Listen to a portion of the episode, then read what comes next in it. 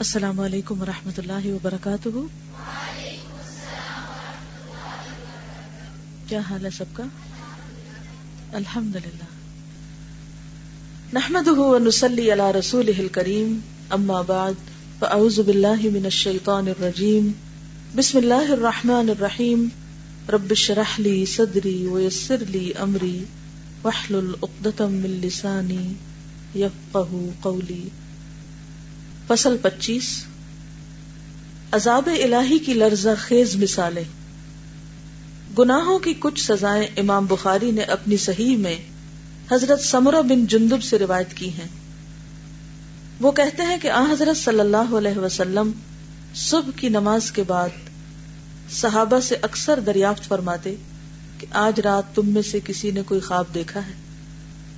آپ صحابہ سے پوچھتے تھے۔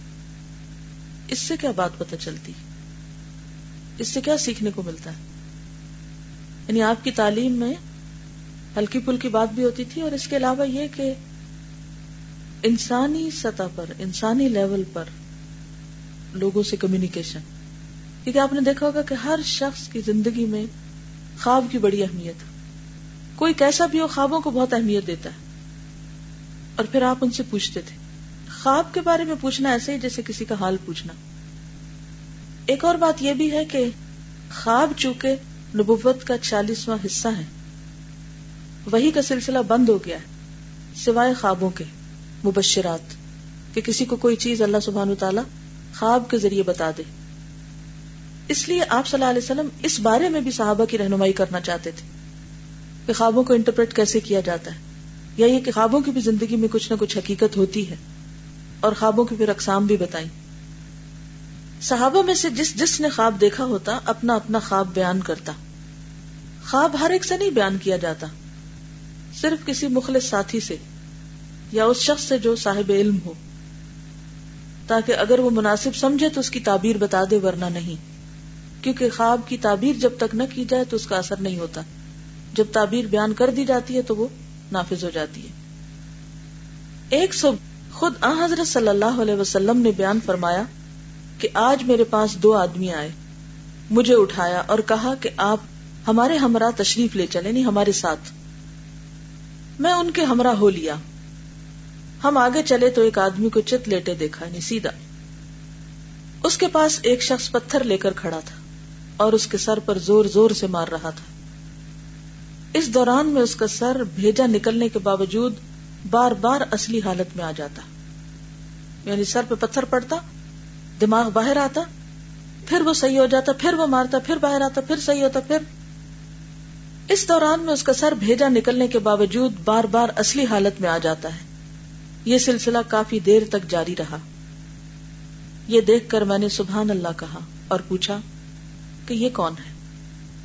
انہوں نے کہا کہ آگے تشریف لے چلیے۔ ہم آگے بڑھے۔ تو دیکھا کہ ایک آدمی اوندے منہ لیٹا ہوا پہلا سیدھا لیٹا ہوا تھا اور اب یہ الٹا لیٹا ہوا۔ اور دوسرا اس کے پاس لوہے کے کانٹے لے کر کھڑا ہے۔ سوئے ہوئے کے گالوں اور منہ پر وہ اس طرح مارتا ہے۔ کہاں؟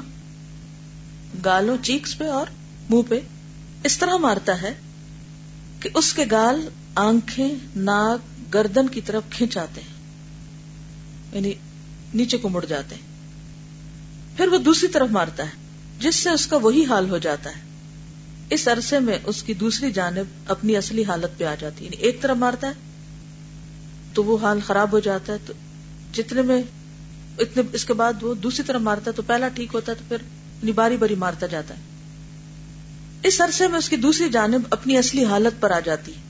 پھر اس کا وہی حال ہوتا ہے جو پہلے ہوا تھا۔ یہ سلسلہ برابر جاری رہتا ہے۔ میں نے کہا، سبحان اللہ، یہ کون لوگ ہیں؟ انہوں نے کہا کہ آگے تشریف لے چلیے۔ ہم آگے بڑھے۔ ایک بہت بڑا تنور دیکھا، جس سے چیخ پکار کی آوازیں آ رہی تھی ہم نے جا کر دیکھا تو اس میں ننگے مرد اور ننگی عورتیں نظر آئیں، جن کے نیچے شولے بھڑک رہے تھے۔ اب یوں سمجھی جیسے کھڑی لکڑیوں کے نیچے کو آگ لگا دے اور وہ شولوں میں لپٹی ہوئی۔ اور وہ چیختے چلاتے آگ سے پناہ مانگ رہے تھے۔ میں نے پوچھا، یہ کون لوگ ہیں؟ انہوں نے کہا، آگے تشریف لے چلیے۔ آگے چلے تو ایک نہر کا پانی خون کی طرح سرخ تھا اور ایک آدمی اس میں تیر رہا تھا اور دوسرا نہر کے کنارے بے شمار پتھروں کا ڈھیر لگائے کھڑا تھا۔ تیرنے والا تیرتے تیرتے تھک کر نہر کے کنارے آیا تو کنارے پر کھڑے آدمی کے سامنے آ کر اپنا منہ کھولا۔ اس نے اس کے منہ میں ایک پتھر ڈال دیا۔ پھر وہ پانی میں تیرنے لگا۔ یہ حالت اس کی جاری رہی۔ میں نے اس کے متعلق پوچھا تو کہنے لگے، آگے تشریف لے چلیے۔ آگے ایک دہشت ناک کریح المنظر آدمی دیکھا یہ بہت خوف زدہ وہ آگ کے کنارے کھڑا آگ کو دھونک رہا تھا۔ یعنی ایسا شخص تھا جسے دیکھ کے ڈر لگ جائے تو آگ جلا رہا تھا۔ اس کے گھر چکر لگا رہا تھا یعنی آگ کے آس پاس گھومتے ہوئے آگ کو بڑکا رہا تھا بڑکا رہا تھا۔ میں نے کہا، یہ کون ہے؟ انہوں نے کہا، آگے تشریف لے چلیے۔ آگے بڑھے تو ایک خوبصورت، عمدہ وسیع خیمہ دیکھا۔ جو پوری طرح سجایا گیا تھا۔ اس کے نیچے ایک طویل القامت یعنی لمبے قد والا، لمبا تڑنگا آدمی کھڑا تھا۔ اس کی لمبائی اس قدر تھی کہ اس کا سر آسمان کے ساتھ لگا ہوا تھا۔ اس کے ارد گرد بے شمار خوبصورت لڑکے کھڑے تھے۔ میں نے پوچھا، یہ کون ہے؟ انہوں نے کہا، آگے تشریف لے چلیے۔ ہم آگے بڑھے تو ایک عظیم شان خوبصورت درخت دیکھا۔ ایسا کہ اس قسم کا درخت ہم نے کبھی نہیں دیکھا تھا۔ انہوں نے کہا، اس پر چڑھ جائیے۔ ہم اس پر چڑھ گئے۔ تو ایک ایسے شہر میں پہنچ گئے جس کی عمارتیں سونے اور چاندی کی اینٹوں سے بنی تھی ہم شہر کے دروازے پر پہنچے اور دروازہ کھلوایا، اندر گئے۔ ہمیں بے شمار آدمی ملے، جن کا آدھا جسم نہایت خوبصورت تھا اور آدھا بدسورت میرے ساتھیوں نے ان سے کہا، جاؤ اس نہر میں غوطہ لگاؤ۔ یہ نہر نہایت عمدہ اور چوڑی تھی اور اس کا پانی دودھ جیسا سفید اور شفاف تھا۔ یہ لوگ نہر میں نہا کر ہمارے پاس آئے۔ ان کی ساری سیاہی دھل چکی تھی۔ اور بدسورتی خوبصورتی میں تبدیل ہو گئی تھی۔ میرے ساتھیوں نے مجھ سے کہا، یہ جنت عدن ہے اور آپ کا مقام۔ میں نے نیچے سے اوپر تک اس عمارت پر نظر ڈالی۔ یہ محل نہایت خوبصورت سفید تھا۔ انہوں نے کہا، یہ آپ کے لیے ہے۔ میں نے ان سے کہا، بارک اللہ، مجھے اندر جانے دو۔ انہوں نے کہا، ابھی نہیں، آپ تو اس کے اندر جائیں گے ہی۔ میں نے ان ساتھیوں سے کہا کہ آج رات کو میں نے یہ عجیب و غریب چیزیں دیکھی ہیں۔ انہوں نے کہا، ہم آپ کو مطلع کیے دیتے ہیں۔ کہ جس کا سر کچلا جا رہا تھا، وہ آدمی ہے جس نے قرآن یاد کیا، لیکن پھر بھول گیا تھا اور فرض نماز ترک کر کے سو جایا کرتا تھا نہیں چھوڑ کر سو جایا کرتا تھا۔ وہ جس کا منہ اور باچھے لوہے کے کانٹوں سے چیری جاتی تھی، اپنے گھر سے نکل کر لوگوں کی غیبت کیا کرتا تھا۔ مزنوں کی عادت ہوتی ہے نا، صبح سویرے اپنے کام کاج سے فارغ ہو کے یا چھوڑ کے گلی محلے میں نکل گئے، کبھی ایک کے گھر، کبھی دوسرے کے گھر۔ اس کی باتیں ادھر، اس کی ادھر۔ تنور میں جو ننگے مرد اور عورتیں جل رہی تھی وہ زناکار مرد اور عورتیں تھی اور نہر کے اندر جو آدمی تیر رہا تھا اور پتھر نگل رہا تھا، وہ سود خور تھا، سود کھانے والا۔ آگ کے کنارے کھڑا دہشت ناک کری المنظر آدمی جو آگ دھونک رہا تھا، وہ خازن جہنم تھا یعنی جہنم کا داروگا کیا نام ہے اس کا؟ مالک۔ اور وہ آدمی جس کا سر آسمان سے لگا ہوا تھا، وہ حضرت ابراہیم علیہ السلام تھے۔ اور ان کے ارد گرد لڑکے جمع تھے۔ وہ فطرت پر مرے تھے۔ البرقانی کی روایت میں ہے کہ جو فطرت پر پیدا ہوئے تھے۔ کچھ لوگوں نے اس موقع پر حضرت صلی اللہ علیہ وسلم سے دریافت کیا کہ یا رسول اللہ، کیا یہ مشرقوں کی اولاد تھی؟ آپ نے فرمایا ہاں یہ مشرقوں کی اولاد تھی۔ اور وہ لوگ جن کے آدھے جسم خوبصورت اور آدھے بدسورت تھے یہ وہ لوگ تھے جنہوں نے دنیا میں نیک امال کرنے کے ساتھ ہی ساتھ گناہ بھی کیے۔ اللہ تعالی انہیں درگزر فرمائے۔ یعنی اللہ تعالیٰ نے ان سے پھر درگزر فرمایا اور وہ ان کی بدسورتی دھل گئی۔ اس سے کیا باتیں پتہ چلتی کہ کون کون سے گناہوں سے بچنا چاہیے؟ نمبر ایک، قرآن یاد کر کے بھولنا نہیں چاہیے۔ اب آپ سوچیں کہ بھول جائے گا اس لیے یاد ہی نہیں کرتے۔ ہم تو کوئی صورت یاد نہیں کرتے، کوئی سپارہ نہیں کرتے۔ اس کا حل کیا ہے؟ انسان پڑھتا رہے، کوشش کرتا رہے، یاد رکھے، کیونکہ اس کا اجر بھی اتنا ہی زیادہ ہے۔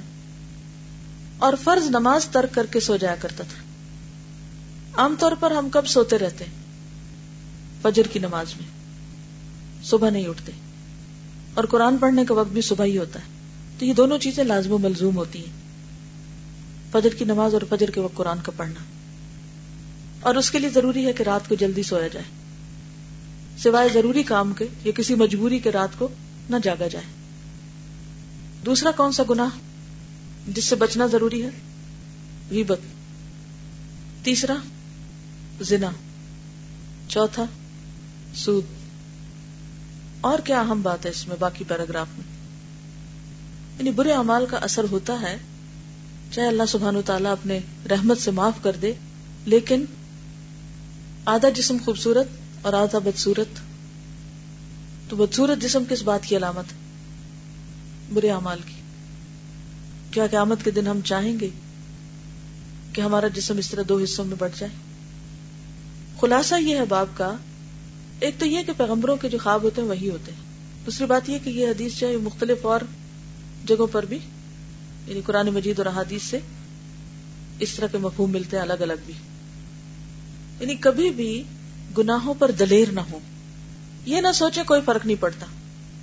یہ نہ سوچے کہ چھوٹا سا تو ہے۔ یہ نہ سوچے کہ اور لوگ بھی تو کر رہے ہیں۔ یہ سوچے کہ برائی کا اثر ہوتا ہے۔ جو برا کرے، اس کا نتیجہ برا ہوگا۔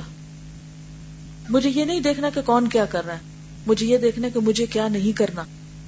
واخر دعوانا ان الحمد للہ رب العالمین۔